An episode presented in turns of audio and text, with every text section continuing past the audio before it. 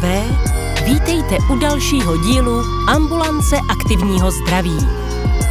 Přichází moderátor pořadu, ředitel fakultní nemocnice Olomouc, profesor Roman Havlík. Dnešní téma jste si vybrali sami. Mezi vašimi náměty se vyskytoval syndrom vyhoření jako nejčastější. Podrážděnost, pocity neschopnosti, ztráta motivace k výkonu, vyčerpání. Kdy se jedná o příznaky spojené s dlouhodobou únavou a kdy už je na místě hovořit o syndromu vyhoření? Mým prvním hostem je psychoterapeut a odborník na psychosomatiku pan doktor Michal Kryl.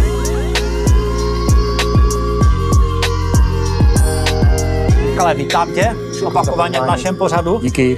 A, a hned mi řekni, jak často se ve své praxi setkáváš se s tímto onemocněním nebo s tímto syndromem? Mm-hmm. Tak eh, jednak na pracovišti klinickém, které jsme založili při eh, teologické fakultě, tak už začínají přicházet s těmito potížemi lidé nebo pacienti a jednak i v mé privátní praxi. A e, typické je pro ně, že přichází s příznaky a ty, těm příznakům nerozumějí. S čím souvisí, se neumí dát do, do pořádku. Takže potom tou systematickou terapii k tomu dojdeme, že třeba se nadměrně přetěžují a nemají život v, rovno, v rovnováze. Takže to je nejčastější příběh. Čili je to relativně častá diagnóza nebo syn? V dnešní tom. době rozhodně. A já bych si dovolil přivítat také dnešního druhého hosta, který je primář z psychiatrické kliniky naší nemocnice, pan doktor Aleš Grambal. Aleši, já tě vítám, taktéž po druhém našem pořadu. A uh, obdobná otázka jako na Michala, jak ty vnímáš aktuálnost a závažnost syndromu vyhoření? Uh, jako aktuální je, je rozhodně, ale není to nic nového, je to vlastně něco, co už známe desítky let a v, v poslední době tomu věnujeme víc pozornosti. Pravděpodobně i narůstá ten výskyt. Uh, co se týká závažnosti, tak to já teda vnímám opravdu jako závažný problém, protože to má dopad na, na celou řadu, jako řekněme, oblastí. V prvé řadě na toho samotného člověka, který vlastně je utrápený, uh, takže ta práce ho nebaví a, a vlastně může to vést za takovou celkovou vyčerpání. Pak to má samozřejmě dopad na ten kolektiv, protože řekněme do určité míry je to i nakažlivé, ten, eh, ten, ten jako pocit nebo to předávání si tady toho, toho řekněme, té frustrace. A má to dopad samozřejmě taky na toho konkrétního pacienta v našem případě nebo na, na ty klienty, se kterými se pracuje. A v poslední, neposlední řadě to má dopad na celý ten systém, protože vlastně to stojí spoustu peněz. Část, část eh, řekněme, lidí, kteří to nezvládnou, řekněme, přijít včas, tak opouští třeba ty své pracovní pozice, nebo těch zemí, kde vlastně je to už uznáno jako diagnóza, tak vlastně čerpají uh, buď invalidní důchody dokonce, nebo je to právě nebo z povolání, to znamená tam závažné důsledky pro, pro společnost potenciálně. Dobře, já bych začal trošku tak od základu. Mm-hmm. To, ten pojem syndrom vyhoření, burnout uh, nebo uh, podobné, je, je známý, ale co to vlastně přesně je ten syndrom vyhoření? Michale. Je to taková, můžeme si to představit jako kaskádu, jako fázi, kterými, přichá, kterými prochází člověk, který k němu má vlohy. A vlohy k němu bude ten, kdo má svoji práci velmi rád, kdo jí dokáže obytovat mnoho. Čili zpočátku to vychází nebo vypadá to tak, že to je člověk, který má idealistické nadšení a pro tu práci je schopen neskutečných výkonů. Když se začnou projevovat první známky únavy, tak eh, místo, aby zvolnil, tak přidá. A tím si vyčerpá energetické rezervy, čili přesune se do druhé fáze, která se nazývá vyčerpání. A to vyčerpání se může projevovat nespavosti, která ten bludný kruh znovu umocňuje, protože je trvale unavený a navíc si neodpočine v noci. Takže často sahá po návykových látkách, lécích, alkoholu, drogách a pokud ten stav běží dál, tak, to přes, tak se to přesouvá do ošklivé fáze dehumanizace. To znamená odosobněného přístupu k těm, o které se má starat v pomáhací profesi a dokonce i k sobě samému. Začíná sebou pohrdat a pochybovat o své profesionalitě. A poslední finální fáze je proti všem. Takhle se nazývá podle autorky, která tuto škálu vytvořila, Maslerové. A ta, tato fáze už je eh, rozvratem a totálním, eh, eh, totální ztrátou smyslu všeho už nejenom té práce, ale e, celkového smyslu života. A to je nej, největší nebezpečí, protože e, tam ten přesun do depresivní symptomatiky i se sebevražednými riziky už hraje roli. Ty jsi zmínil, že obrátí, e, řekněme, mm, ty svoje potíže i vůči pacientům. A uh, takže nějakým způsobem uh, teďka vnímáme, že se bavíme o syndromu vyhoření ve zdravotnictví, ale já bych to ještě trošku znovu rozšířil nebo se zeptal, kde on se vlastně vyskytuje, v které profesi je nejčastější a potom se můžeme vrátit ke zdravotnictví. Ale jestli bych tě poprosil. Vždycky se vyskytuje samozřejmě ve zdravotnictví, ale vyskytuje se ve všech profesích, řekněme, pomáhajících nebo obecně, kde pracujeme s lidma. Uh, a takže, takže dá se říct, že vlastně veškeré, veškeré pracovní činnosti, kde, kde vlastně nějakým způsobem interagujeme s jinými lidmi, tak jsou potenciálně rizikové. A teď jsem zapomněl druhou část. No, uh, že vlastně se vyskytuje ve zdravotnictví asi nejčastěji a v zásadě, ale může to být i ve školství, prostě tam, kde je kontakt s lidmi v sociální oblasti, na úřadech. Já můžu doplnit. No. Eh, i v soudnictví, mhm. pedagogové dobře znají, mm-hmm. policisté, e, sociální pracovníci mm-hmm. jsou velmi přetíženou skupinou nebo ohroženou tímto, tímto aspektem a bohužel se zjistilo, že i studenti, že přetížení třeba u mediků, přetížení v tom drillu, v tom studiu vede dokonce k symptomům vy, vyhoření už i u studentů, kteří ještě se samostatnými pacienty nepracují. Pokud jsme se vrátili k tomu studiu, tak já si nevzpomínám, že bych se někdy o syndromu vyhoření učil. A tak bych se chtěl zeptat, od kdy je vlastně znám, od kdy je o něm takhle hovořeno, je vnímán. A je to vlastně diagnóza psychiatrická nebo nějaká, nebo je to pouze jenom eh, popis nějakého stavu, který ještě u nás není zařazen? Aleši. Mm-hmm. Eh, jako desítky let jsou poprvé popsán. Eh, v současné době většina zemí světa nepovažuje za diagnózu, jsou ale země, například Švédsko, kde už to je přímo jako diagnóza. To znamená, mezinárodní klasifikace zatím neřadí mezi, mezi onemocnění jako takové, ale ten soubor příznaků teď nějakým způsobem eh, chce zkoumat a hledat jako právě způsoby, jak tomu předcházet, jak s tím zacházet, aby, aby to bylo jak evidence-based jako orientovaný ten, ten takže, takže nás čeká výzkum v tom v téhle oblasti. Naše klasifikace vede nebo má zbyt, takzvané zbytkové kategorie eh, typu Z mm-hmm. a tam je obsaženo vyhoření, životní mm-hmm. vyhoření, vyhaslost a je to faktor, který ovlivňuje život a zdravotní stav pacienta, čili kdo chce z lékařů, tak ho může zaškrtnout. Tenhle ten kód je, je svým způsobem, jenom je ukrytý mimo všechny ostatní odbornosti.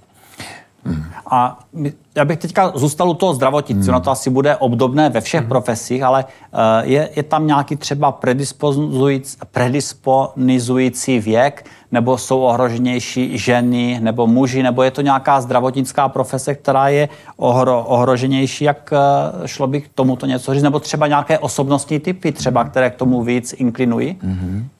Kdo se přidáte, Michale, Tak já můžu začni. začít třeba, mm-hmm. tak eh, můžu odzadu. Eh, osobnostní dispozice k tomu hraje velikou roli. Jednak eh, tendence se natchnout, čili lidé, kteří spíše na škále racionální typ, emoční typ jsou na té emoční e, fázi, nebo v té emoční, v té emoční oblasti, více emotivní. Tam je totiž to nadšení a ten elán potřeba. To lidi úplně chladněji kalkulující nebo raci, více racionální přece jenom nemají. Čili větší optimista k tomu větší má blíže, optimista. což kdo, bych ani neřekl. Teda, přesně no. tak. Eh, nevyhoří, kdo nehořel, se říká. To je moto, který naprosto Aha. signifikantně eh, ten symptom vlastně, nebo ten syndrom eh, diagnostikuje. Ono, on se nám totiž rozpadá do různých kategorií, s kterými psychiatrie běžně zachází. Od neurastenie, kam patří únavový syndrom. Únava až vyčerpání jedním z charakteristických rysů syndromu vyhoření. No a nebo úzkostné poruchy, protože pacienti prožívají, ti lidé prožívají úzkost, napětí, tenzi, nemohou spát, poruchy spánku. To je další psychiatrická kategorie. A nedej bože i ta deprese, depresivní fáze, která už je vyústěním toho, toho syndromu. A e, jak odhadujete, jaké procento zdravotníků je v dnešní době postiženo tímto syndromem? Jsou různé data, ale řekněme jako v kategorii dvou, tří desítek procent e, se, se pohybují ty odhady. Já jsem ještě napadal, jsem chtěl doplnit vlastně, eh, co se týká těch osobnostních nějakých dispozic, tak vlastně z hlediska toho terapeutického, tak vnímáme jako důležitý zase nějaké takzvané dě, dětské emoční potřeby. To znamená, jak ten člověk byl jako v dětství vedený, prostě vychovávaný. To znamená, zjednodušeně i to zdravotnictví přitahuje nějaké řekněme, kategorie osobnostních rysů typu, kteří chtějí pomáhat, pomáhají někde očekávají, že se jim to bude dařit vlastně a, část toho, toho zklamání vlastně se pak promítne do toho vyhoření, že ty věci nejsou tak jak, tak, jak jsem chtěl. A ta práce, dokud se vlastně naplňuje naše emoční potřeby, tak jsme řekněme v rovnováze a nevšimneme si, jak říkal pan doktor, pak třeba toho plynulého přechodu do, do toho stavu, když vlastně nemůžeme a ještě víc přidáme a pak tímto prohlubujeme ten proces. Takže souvisí to. doplnit pana mm-hmm. primáře, eh, že to tak z kategorii eh, posttraumatického stresu, mm-hmm. protože vždycky je nutná určitá doba, než se to rozběhne, tenhle ten syndrom, takže to docela dobře lícuje z kategorii posttraumatické stresové poruchy a tedy u těch osobností hraje velkou roli takzvaný copingový mechanismus, čili to, co je nám dáno, jak zacházíme ze stresem. Lidé, kteří hůře se vyrovnávají ze stresem, stresem, tak jsou zase ohroženější skupinou. Jak se pozná, že se někdo hůře vyrovnává se stresem? No, e, selhává v těch situacích náročných. Hmm. A to selhání může mít různou podobu. Buď to se vrší chyby, nebo tu zodpovědnost neunese a uniká k rychlému řešení, například návykovými látkami. Může se rozpít, e, může být závislý na benzodiazepinech, čili v těchto podobách nejčastěji.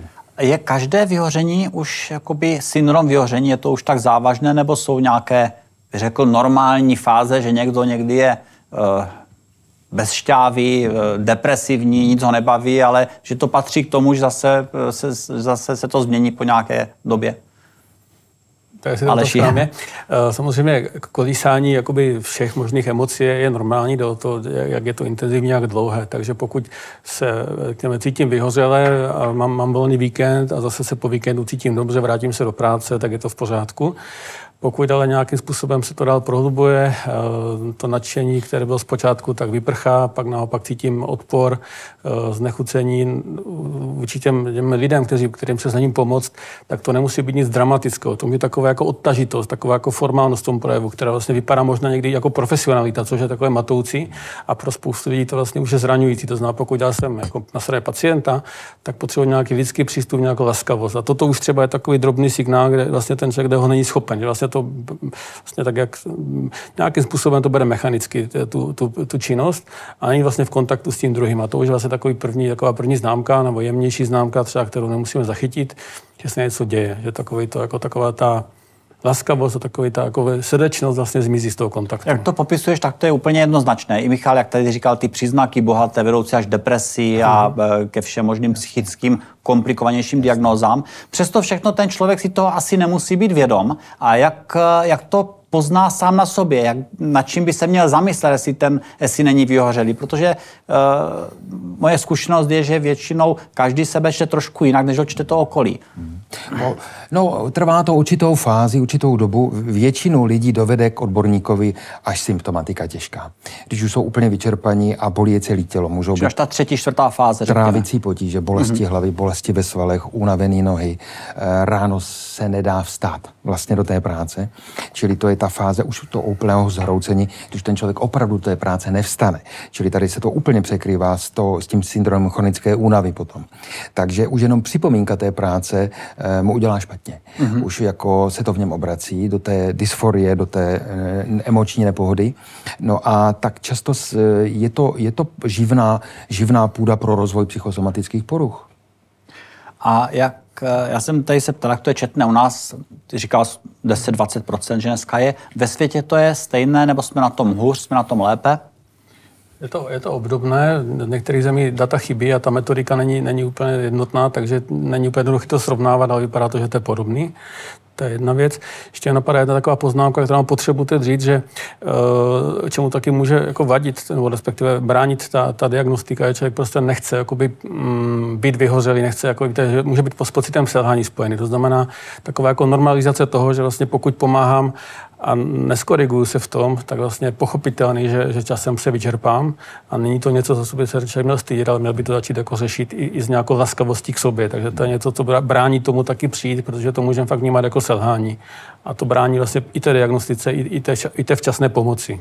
A když už někdo přijde a opravdu řekně, že vnímá, že se mění, že je bez energie, bez emocí, má nechuť k té práci, vy, vybuchává nebo vybouchává nebo vyjíždí na kolegy a na pacienty, a jak, jak se to zobjektivizuje, jak, jak se zdiagnostikuje ten syndrom vyhoření? Tak pokud už přijde k nám, eh, tedy přeskočili jsme trošku toho, že si toho všimne třeba vedoucí toho pracoviště, tam by měla být pozornost vůči tomu nasměrovaná preventivně. A co by měl udělat ten vedoucí, no, měl, všimne? Měl by to trošku sledovat ten tým. Eh, zejména pokud jsou na pracovišti, který je s vysokým rizikem vyhoření, jako je celá intenzivní medicína, mm-hmm. nebo paliativní medicína, nebo geriatrie, nebo psychiatrie, kde ta návratnost eh, a uspokojení z práce je někdy trošku v ozovkách nebo kolísavá. Takže tam ten preventivní zásah může být ze strany zaměstnavatele užitečný.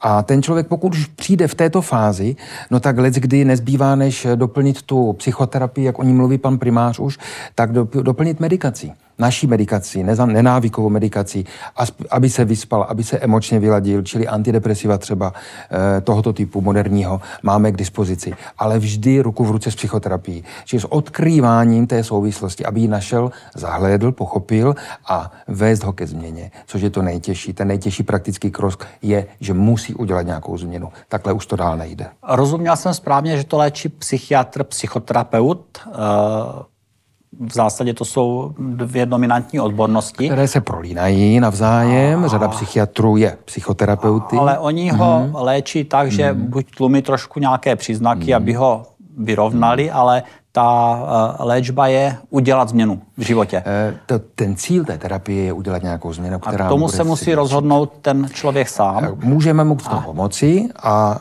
aby se mu to ukázal, ten obraz jeho života. Já někdy používám příměr s tou trojnožkou, s tou stoličkou o třech nohách. Když ta jedna noha je silná, vyvinutá, ta pracovní, no tak ta stolička je nestabilní. Když ty ostatní dvě, tedy volnočas, aktivity, které nesouvisí s pracovní činností, činností a blízké vztahy, pevné, dobré zázemí, no tak když nejsou e, zhruba na stejno, tak vždycky to sezení bude nepohodlný, protože budeme z té stoličky padat. Čili ta změna neznamená, že musí nezbytně změnit e, svou, e, svoje pracovní místo nebo svou pracovní pozici, ale může udělat i změnu v těch dalších dvou uh,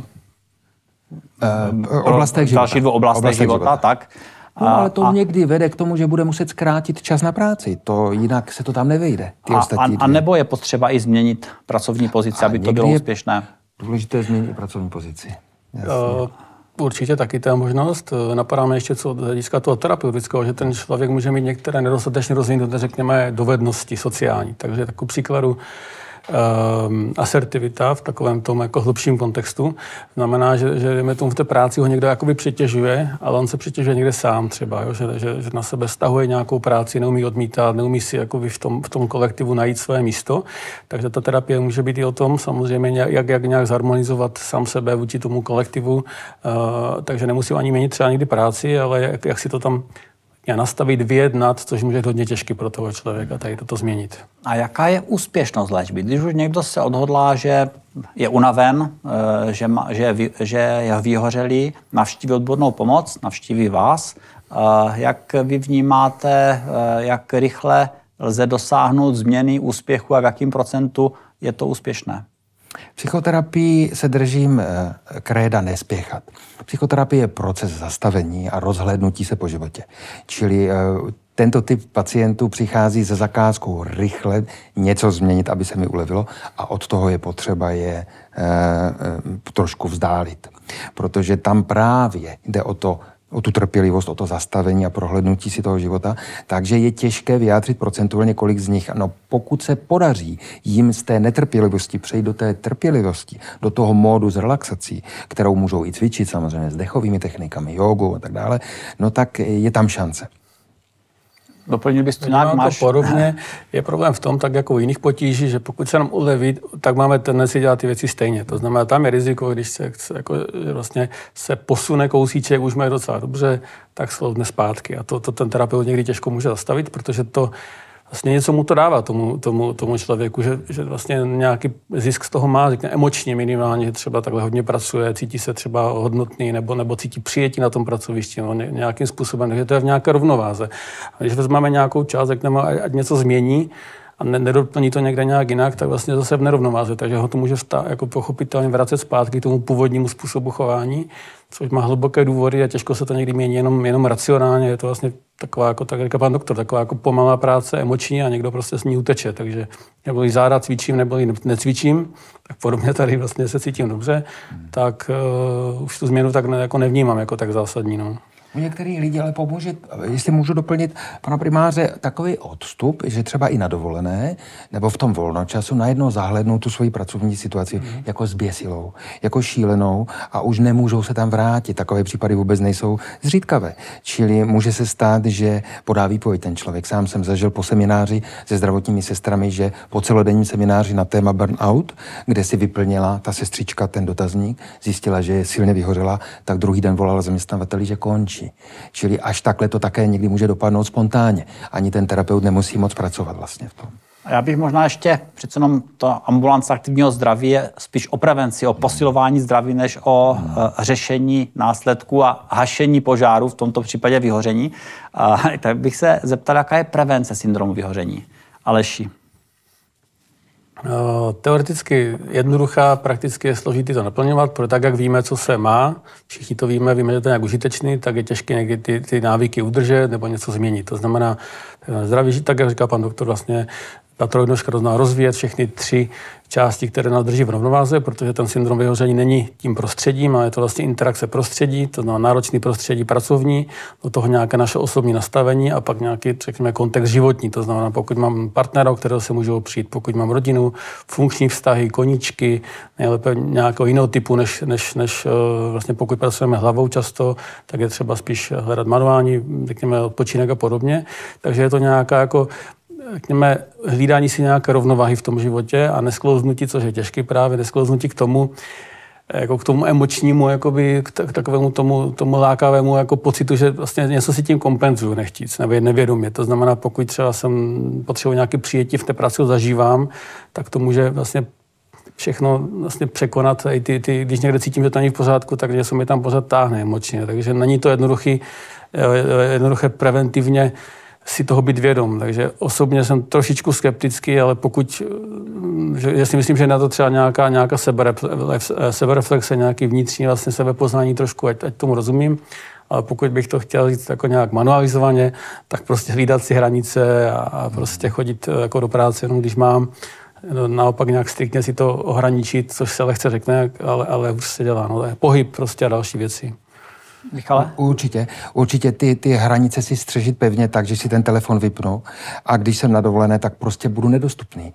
A když, si, když to v tom kolektivu se stane normou, tak to pak budou uplatňovat všichni a ten kolektiv má šanci se tomu vyhnout. A ta dnešní doba, kdy řekněme, že se v mimopracovní dobu odstříneš od práce, ale přece jenom ta, ta záplava informací a ty technologie pořád nás nutí se eh, rozptilovat, eh, vnímat různé věci, eh, to taky jistě přispívá k tomu syndromu vyhoření. Čili ono to není jenom se asi odříznout od práce, ale dostat se úplně do nějakého jiného módu.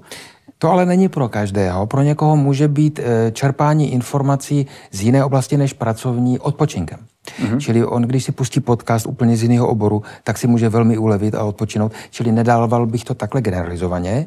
Hlavně, ať je to něco jiného, co vůbec nesouvisí s pracovní oblastí, pokud se nechci vzdělávat. Když se vzdělávám, věnuju se pracovní oblasti. Ale i za tím vzděláváním bych měl umří, umět, umět, ne umřít, ale umět zavřít dveře. Takže souhlasili byste s tím, kdybych to zhrnul, co můžu udělat pro sebe sám jako prevence syndromu vyhoření je nemít jenom práci hmm. a nemít ji jakoby v majoritě, mít eh, dostatečně silné i ty další dvě nohy, což jsou koničky a nějaké sociální vazby, rodina a podobně. Za mě ano. Co by měl dělat zaměstnavatel, aby snížil uh, četnost nebo uh, rozvoj syndromu vyhoření? Že teda mě, tak uh, zaměstnavatel by, to, to, z toho, co se ví, vlastně, že uh, jsou, jsou nějaké, jako, řekněme, mohl by přispět k tomu, ať, ať na tom pracovišti jsou nějaké zdravější, řekněme, vztahy.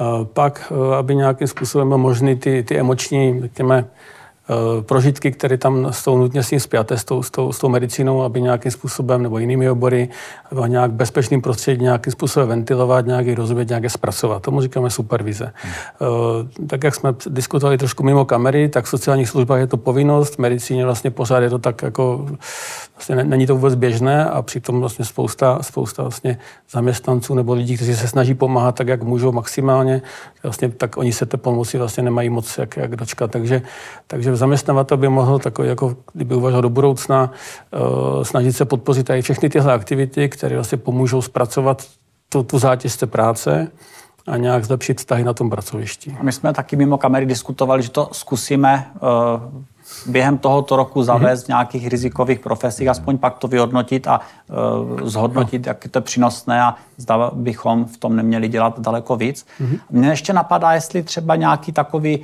osobnostní dotazník, který by si mohl, kdo by chtěl vyplnit, by ho mohl uh, nasměrovat k tomu, aby o tom začal vážně uvažovat, že něco má se svým životem dělat, nebo naopak, že by ho ubezpečil a uklidnil, že syndrom vyhoření se ho vůbec netýká. Existuje něco takového? Bylo by to tak, taky třeba vhodná forma nabídnout eh, zaměstnancům rizikových profesí, čili zdravotníkům? Osobnostní dotazník je trošku hájemství psychologa klinického. Tam bych byl opatrný, tam asi bychom se nedočkali se vstřícností, ale eh, indikátor vyhoření, takových dotazníků máme celou řadu, mm-hmm. tak eh, ano, v anonymizované podobně by, by mohl tomu šéfovi toho pracoviště ukázat, jak moc jsou jeho podřízení ohroženi tohleto jako mm, nepříjemností nebo těžkou věcí. Takže měl, ten, ten manažer by měl mít o, oči otevřené a uh, uši stejně tak, aby si všímal, uh, zejména když je na pracovišti, který je ohroženo, intenzivní medicína, psychiatrie, neurologie, geriatrie, paliativní medicína,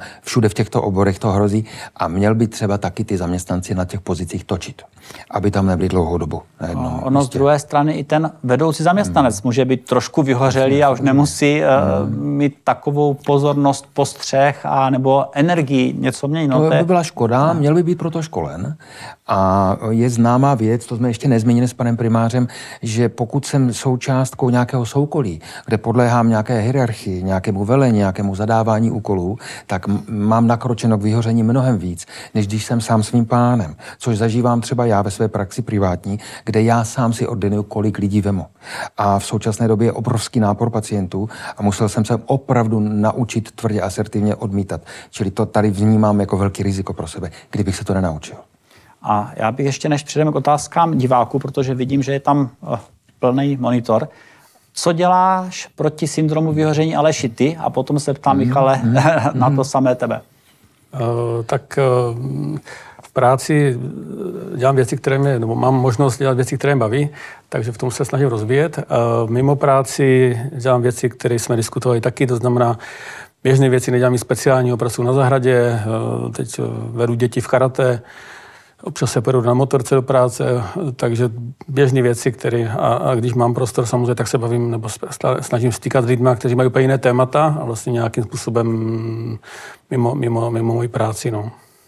A Michale, ty? Co bys Já peču... Nebo jak, jak, jak to máš zařízeno ty, abys o, k tomu nerozpěl? O tu pomyslnou trojnožku se starám.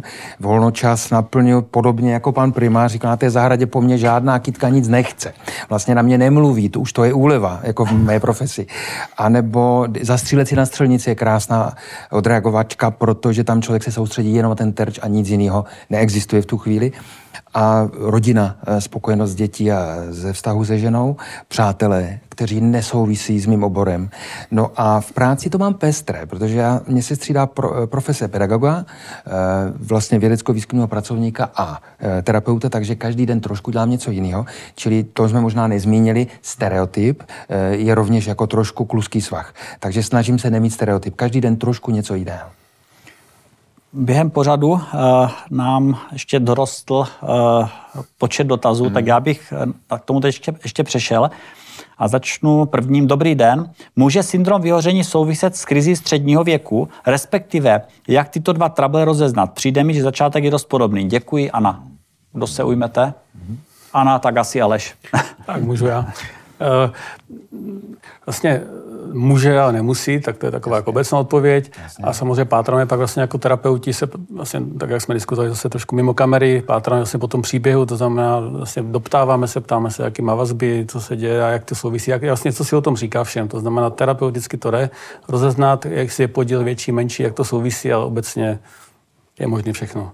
Krize jsou dobré, protože nás zastaví. My jsme sice zhroucení, ale z krize, když se dostaneme, ať už s vlastní pomocí nebo pomocí někoho, tak eh, nacházíme často novou kolej, nový život. Takže ať nezoufá. Domníváte se na základě vaší zkušenosti, že je větší pravděpodobnost výskytu syndromu vyhoření u temperamentního druhu melancholik než například sangvinik? Ivana. Hmm. Teď bych přednes panu doktorovi. Asi který ten osobnostní no, typ tomu? Určit, no, každopádně ten typ, který je emočně s větším nasazením, což je sangvinik, oproti melancholikovi, má nakročeno především k té první fázi toho nekritického nadšení, toho idealismu. Takže tam ten sangvinik má víc té emoční živné půdy než melancholik. To bych si troufl říct asi. Lze syndrom vyhoření a jeho léčbu aplikovat i pro krize ve vztazích či manželství? Děkuji za odpověď Diana. Tak Aleši si na řadě.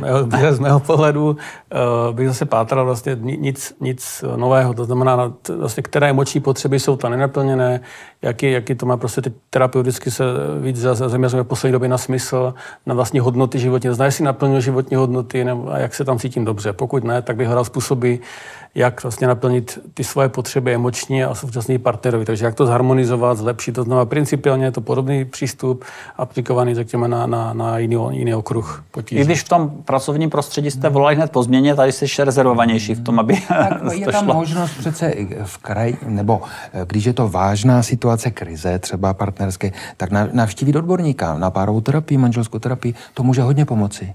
No, takže východisko tam je také. Ať už to nazýváme vyhořením nebo ne. Nebo a, e, nicméně asi pokud někdo cítí, že něco nefunguje, jak by si představoval, mm. tak je vhodné e, si udělat nějakou konzultaci nebo mít jiný vhled než ten svůj. To, proto to tam je. Jo. Jinak ještě k tomu je proč konzervativnější, protože možná v tomhle, protože jednak uh, mám trošku pocit, že je to trošku něco jiného než, než práce, uh, ty vztahy.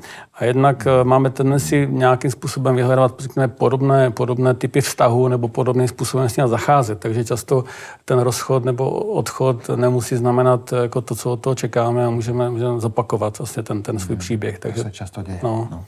Je pravda. Pojďme dál, dotaz je opravdu hodně. Uh, Dobrý den, o syndromu vyhoření se hovoří zejména v oblasti profesního života, ale může zasáhnout i soukromou stránku, jako je mateřství, manželství, jsme o tom hovořili, a to ještě to mateřství, jestli může být někdo uh, emočně vyhořelý z mateřství? No tak může být přetížený z té, z té angažovanosti citové vůči potomkovi. Je to stereotyp na té mateřské dovolené, je to pořád dokola, ten vývoj toho dítěte není tak znatelný, jako když někdo přijde za půl roku a vidí. Takže ta maminka musí obstarávat a to ji vyčerpává. Čili hlídal bych si volnočas aspoň trošku nějakou možnost pro, pro nádech, pro hovor s dospělými, s nemaminkami, s někým jiným, ať se trošku ta mysl uleví od, to, od té jednostrannosti společnosti. Tady to vidím jako hodně, že to je vlastně taková, takový stereotypní Či, způsob. No. Něco proti stereotypu tak. a hlavně vztahy, uh, pestrost a tak dále. Pestrost. Principálně je to podobné, akorát jsem chtěl říct, že Světová zdravotnická organizace nedoporučuje tohle terén používat na mimo pracovní vyhoření. To znamená, syndrom vyhoření se má uh, používat výhradně ve vztahu k pracovním činnostem, byť ten pocit nebo pocitově to může být stejný. Mm-hmm. A tady je teďka otázka, zda lze syndrom vyhoření dostatečně dobře zvládnout bez odborné pomoci a jestli můžete tyto dva přístupy porovnat, myšleno asi se domnívám já, eh, zda je to rovnocené se s tím eh, prát sám, anebo vyhledat odbornou pomoc. Do určité fáze si člověk ještě pomoci může v těch pokročilejších fázích. Tři a čtyři, jak jsem jmenoval na začátku, už je to těžší. Čili pak, když člověk včas se zná, že to takhle dál nejde a změní něco v pracovním životě, tak proto může udělat hodně. Ale od, od určité fáze už je to těžké. Co bys považoval hmm. za takový zlom, kdy už hmm. uh, není pomoci sám a je potře- si pomoci sám a je potřeba no, vyhledat odborníky? Už třeba pokud sklouzne k návykovým látkám, tak to hmm. už je jako vážná věc. Nebo pokud hmm. už jsou tam depresivní příznaky, pokud je tam chronická nevysp- nespavost, tak to už jsou varovné signály, kdy je to těžké. Si myslím, že je konkrétní odpověď, kterou uh, si každý může eh, převést na sebe.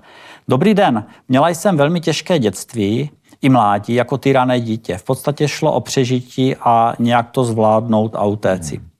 Může to, by, může to souviset teďka se syndromem vyhoření? Jednoduše by řekl, rozhodně může a pravděpodobně i souvisí.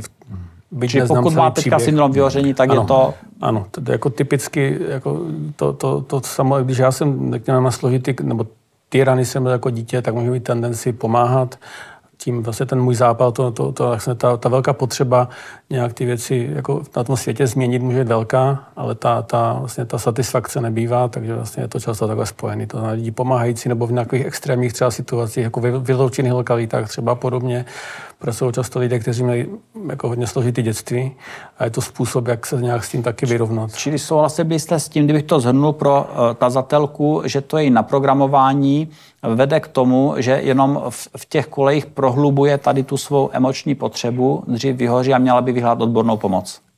Nějakou dobu jí to může naplňovat, což je na tomto zrádné, ale někde vlastně už to může jít moc, takže mm-hmm. by bylo užitečné pro ní, ať, ať ty věci staré nějakým způsobem terapeuticky zkusí zpracovat. Další dotaz. Dobrý den. U kolegy sledují dlouhodobě pokles výkonnosti, nechuť k práci. Nakonec vše udělá, ale jen tak, aby to bylo. Myslím, že směřuje k vyhoření. Jak mu mhm. pomoci? Hmm. Může být, může být, ne, nevíme, neznáme přesně ten příběh, ale existuje i třípoložková škála, kde přesně tohleto v té, v té druhé poloze se objevuje, že ten člověk už jenom mechanicky vykonává tu práci, nebo už jenom pro peníze, už tam není žádná nadhodnota. A třetí fází je nic nedělání. Opravdu už, že na ně není spolech a že let, kdy ten zaměstnavatel ho propouští. Uh, v, v, v takovém jako nešťastném stavu. Takže může být. Neříkám, že je, ale A může co by být. měli udělat ti, co to u toho kolegy pozorují? No, nějak s ním o tom začít mluvit, aby mu to pomohli zvědomit. On si toho nemusí úplně být vědom. Mm-hmm. První krok. Já bych opatrný v tom, v tom, eh, pokud jsem neodborník, tak můžu komunikovat hmm. způsobem, že ten druhý se může cítit kritizovaný hmm. a pak to nepomůže. Hmm. Takže mm, v tom je to asi, asi by to, to někdo měl vědět a měl by se s někdo pobavit o tom laskavě, pokud možno, ať spíš jo, není to jednoduchý. Takhle bych to Nekritizujícím způsobem, no. rozhodně. Přijat, pro něj přijatelný. Mm-hmm. Dobře. Uh, dobrý den, prosím, jak si pomoci, když mám pocit, že začínají, že začínají první příznaky. Jak se bránit, i když přes velkou únavu a vytížení mě stále práce baví? Mm. Takže e, cítí únavu asi, nespavost, ale práci mm. baví a naplňuje. Tak co s tím? No, no tak nešťastný krok by bylo, kdyby zvýšila pracovní tempo dotyčná. Takže určitě si to uvědomit a pokud už by to jenom trošku šlo něčeho si ubrat. I za cenu toho, že toho nadšení nebude tolik. Ale myslet na to o krok dopředu a nedostat se do dalších fází. Bych doporučil já. A já bych nechal prostor pro ně, ať si sama zváží. Jak to? Jako, co si sama říká ta, ta, ta zatelka. Jo, jo, jo. Protože někdy zase, když, je, když, když to ten, jako pochopitelně, když to ten druhý vnímá třeba jako radu, tak, tak, tak o to víc může mít tendenci i jakoby, řekněme, nevyhovět nebo, nebo dělat to jinak trošku jinak, takže abych nechal prostor na ní. Sama Jasně, si to ale, ale projet si jakoby jakou těch, tu škálu hmm. přirozených a zdravých nábíků zda je všechny naplňuje, či dostatečný pravidelný spánek, pravidelný pohyb, jo. pravidelný jídlo jo. a hmm. určitě. Prostě, Takovou inventuru. Jak se cítí a, a podle toho se nad tím zamyslet ještě z nějaké širší perspektivy. Po všech složkách toho života. No. Dobrá. Mm-hmm. Syndrom vyhoření je spojován většinou se zaměstnáním. Chtěla jsem se zeptat, zase může jednat o syndrom vyhoření v domácnosti. Stejné prostředí, rutina. My jsme to opakovaně zmínili, nicméně ještě, Aleš, jestli bys pro tazatelku Takže to nějak zhrnul. Ano, e, principy jsou v zásadě podobné jako v té práci, e, akorát vlastně to Světová zdravotnická organizace to nedoporučuje tím způsobem nazývat, ale, ale pokud se tak cítím, tak je to vlastně jedno, čistě jako funkčně, jako se cítím nenaplněný v té, v té, v té roli a cítím se špatně, nebaví mě to, dokonce nesnáším už některé činnosti, tak, tak ano. A poslední dotaz. Dobrý den. Dá se úplně vyléčit, myšleno zřejmě syndrom vyhoření, a může se po vyléčení znovu vrátit?